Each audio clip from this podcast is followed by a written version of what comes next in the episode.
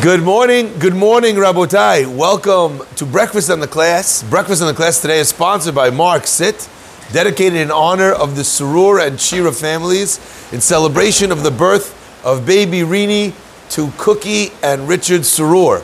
Uh, Mabruk, Mazal Tov, you should be zochet to see only Nacha from her forever and ever. As well, the week of Cold Brew is dedicated in loving memory of Sammy Sayed, Alava Shalom, Lilui Nishmat, Shlomo ben Rivka, sponsored by his son Isaac Said. The pasuk says, "Isha ki tazriya," a woman who conceives, v'yaleda zachar, and she gives birth to a baby boy. And then it tells us the laws of the Brit Milah. The rabbis ask what seems to be an obvious question: Why was it important to tell you Isha ki tazriya v'yaleda zachar? If you're going to tell me the laws of, uh, of the giving birth of a child, just tell me, Isha ki yaleda, a woman who, what's up? You need to go and tell, was this uh, the time Hashem is like, look, Bereshit, Shemot, you were young, Vayikra, you're old enough, let's have the question, the conversation about the birds and the bees. Isha ki tazriya, that's what's happening here. Now you're telling me how this works? My friends, there's something very important over here. Brought down by the Chidah. The Chidah says something very simple, very short but very powerful. He says, if you take a look at the words that Torah uses, right? Isha, ki tazriya, ki tazriya, v'yaleda, zachar. The first letters, ki, tazriya, v'yaleda, zachar, are the letters that spell the word zechut, illustrating that the child that's born to the mother, the merit for the child and how it turns out is predominantly in the hands of the woman. Ishaki tazriya, the akeret habayit, the source, the uh, the mainstay of the home is the wife. And Rabutai, that's not just because of gender stereotypes that men go to work and women stay home, right? That's not the point. Even when women are career women, and I always love pointing this out. You know, people sometimes they're very quick to try and make everything, uh, they turn it into gender politics. They want to make everything sound, everything Jewish or religious sound as if it's backwards. And I love pointing this out. In a Kollel house uh, is the first and foremost place where a wife is the working is the working one. While her husband is studying to become a rabbi, to do whatever, who's holding down the job and the home? So the original working moms were not, uh, you know, secular. They were wives that were supporting their husbands while they were learning Torah. Okay? So this is not the concept when we say that the mainstay of the home, the uh, zichut of the way the child turns out, belongs to the mother, is not a function of, a, of the careers that they have, but rather that uh, the mother in her nurturing state, we know that general, in general, women have a much more uh, nurturing persona. They're capable of raising the child in that way, and generally, uh, the men are much more disciplinary in their ways. And that doesn't mean that it's always the man or the husband or the father that's the one that lays down the law. You could have women who are very much the strong hand, but along with the strong hand, there's very much a sense of nurturing, a sense of understanding, even within discipline, an understanding of the child about what they're capable of. So the Pasuk says, You want to know what's going to bring about this child? Zechut zakar. I want to add one other element from the Sefer, from the Katav, the Katav Sofer. He writes something else that I thought was very, very beautiful. He said that, you know, there's one of the great mitzvot of the Torah is the mitzvah of Brit Milah. And in fact, this Brit is a covenant between God and the Jewish people. It's an eternal covenant. It's a covenant where we promise God to be there with Him, for Him, forever and ever. And the question is, how could there be something which is such a, uh, a cornerstone of the Jewish faith, of Jewish practice, and Jewish religion is not relevant to women? How could such a thing be? How could there be a Brit which is not relevant to half the people? And the answer says the Ketav Sofer, he says it so beautifully. He says a woman also has a Brit. Not obviously a mark on the flesh. We're not talking about uh, FGM over here, right? But what we're talking about is that when a woman gives birth to a baby boy and her son has a Brit Milah, that acts as the zechut of Berit for a woman. I was blown away when I saw this. Where is the Brit Milah of a woman? In the child that she brings to Brit Milah. Fascinating. In fact, there's a custom where the father and the mother have a partnership. You notice at the Brit Milah, the mother brings the baby into the into the thing, and then the father then goes and brings the baby to the Kiseh Shel Eliyahu, to the Mohel. Now, some people think that that's some sort of egalitarian, you know, thing. We wanted to give the woman a role, so we let her, you know, carry the baby for a few steps. No, the woman and the man together are bringing their child to the Brit Milah, and it's important to understand the function of a Brit Milah is not only your Brit Milah. If you look back, what was the mitzvah of Brit Milah? It was a covenant between God and Abraham. Why? Not to be a covenant between God and Abraham. Abraham already had another Brit with God. What was that called?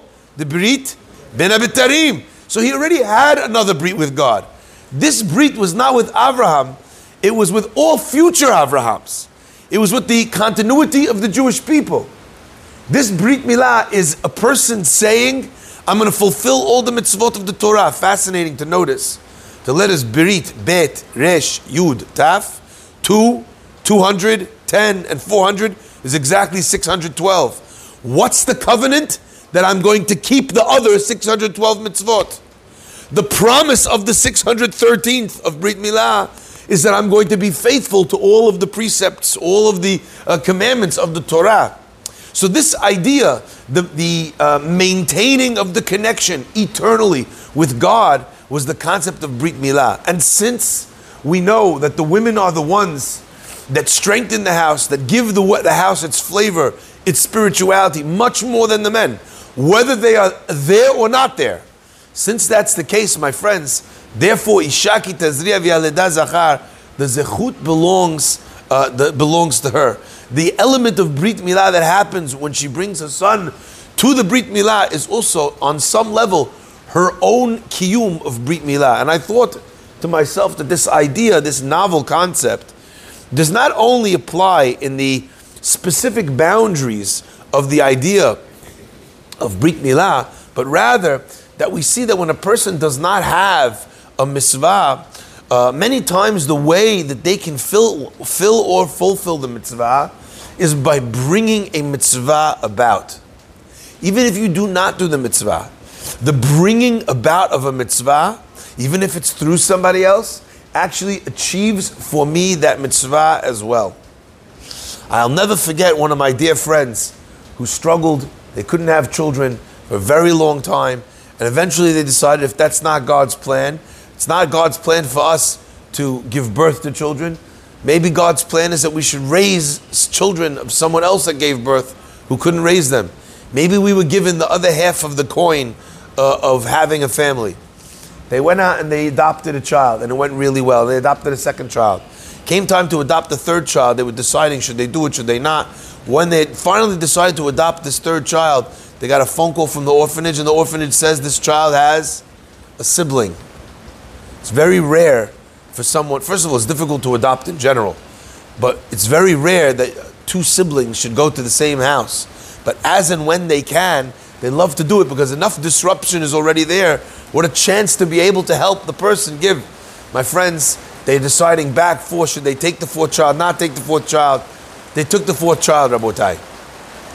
And what is amazing is that a short time after they adopted the fourth child, this woman who they told it would be impossible to have children became pregnant with triplets. She had three children. And after she had three children, a short while after that, God blessed them with another baby, a baby girl. What's fascinating to me is that Borei Olam could have given her four children in a row. One, one, one, one. Borei Olam could have given her two and two. Why Borei Olam give her three and one? To show her, you adopted three, I gave you three. You want to know why I gave you the next one? Because you were deciding whether or not to have the fourth, and then you decided to keep it. It's in order that the person should recognize that it was the zechut of what they did that brought them their own family. So overnight, their family went to, so to speak, from four nearly to eight. It's unbelievable. Baruch Hashem recently, the last of their children actually just got married. Um, they should be zochet to have much nachat, rov nachat kedusha from each of them. My friends, this idea of recognizing that if I don't have the mitzvah in my life, maybe I could bring about the mitzvah in the life of someone else. Maybe that wasn't my that wasn't my merit. I know of a, a what's it called a, uh, a, a, a young woman who spent a little time with us this year.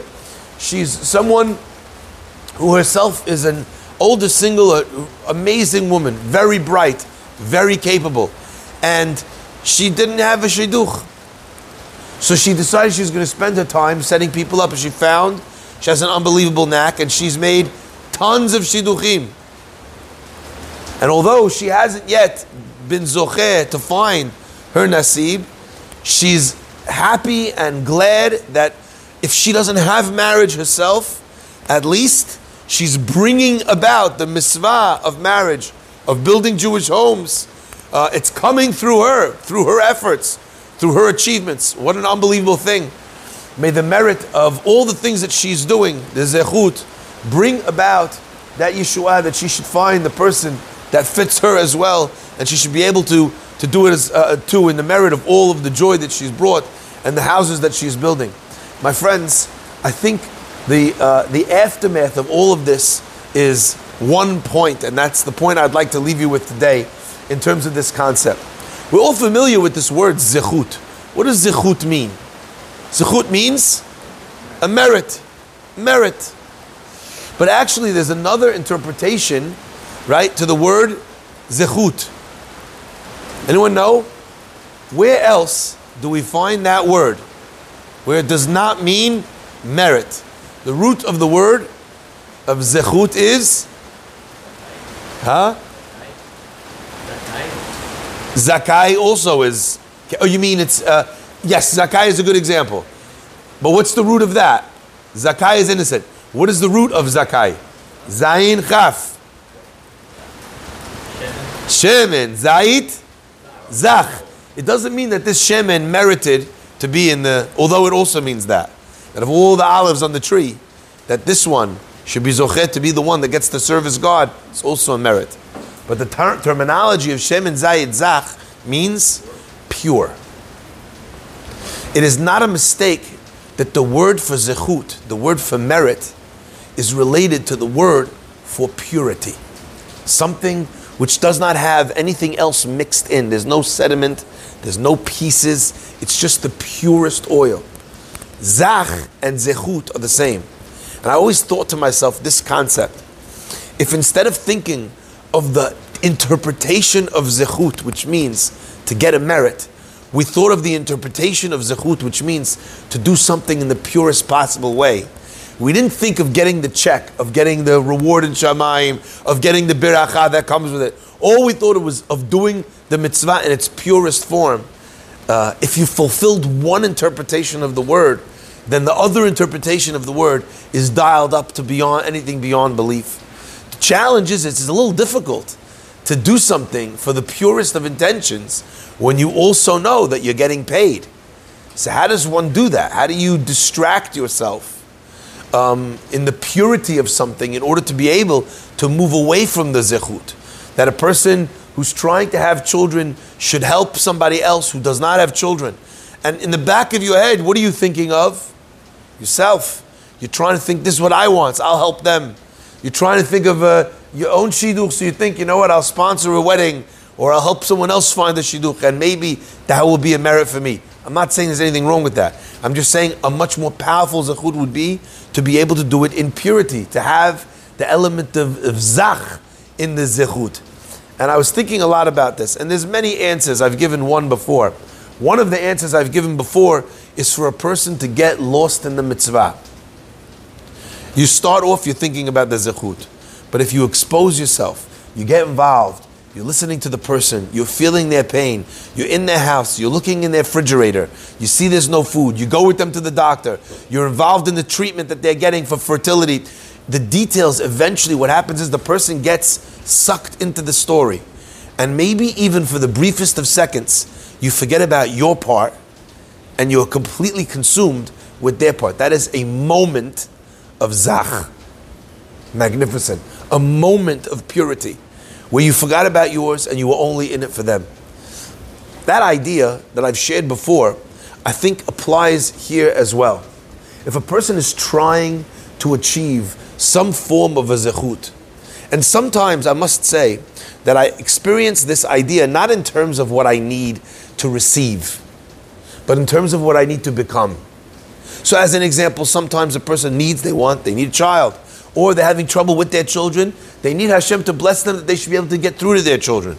Or they're having a problem with Shalom Bayit, or they didn't get married, so they want to be able to be Zocher to have that. So the zechut that you're thinking of is in terms of what it gives me. I need parnasa. I need the zechut, Rabbi. Rabbi, thank you for the zechut. Uh, God knows I need it. I, and you're thinking about what you can receive from the zechut.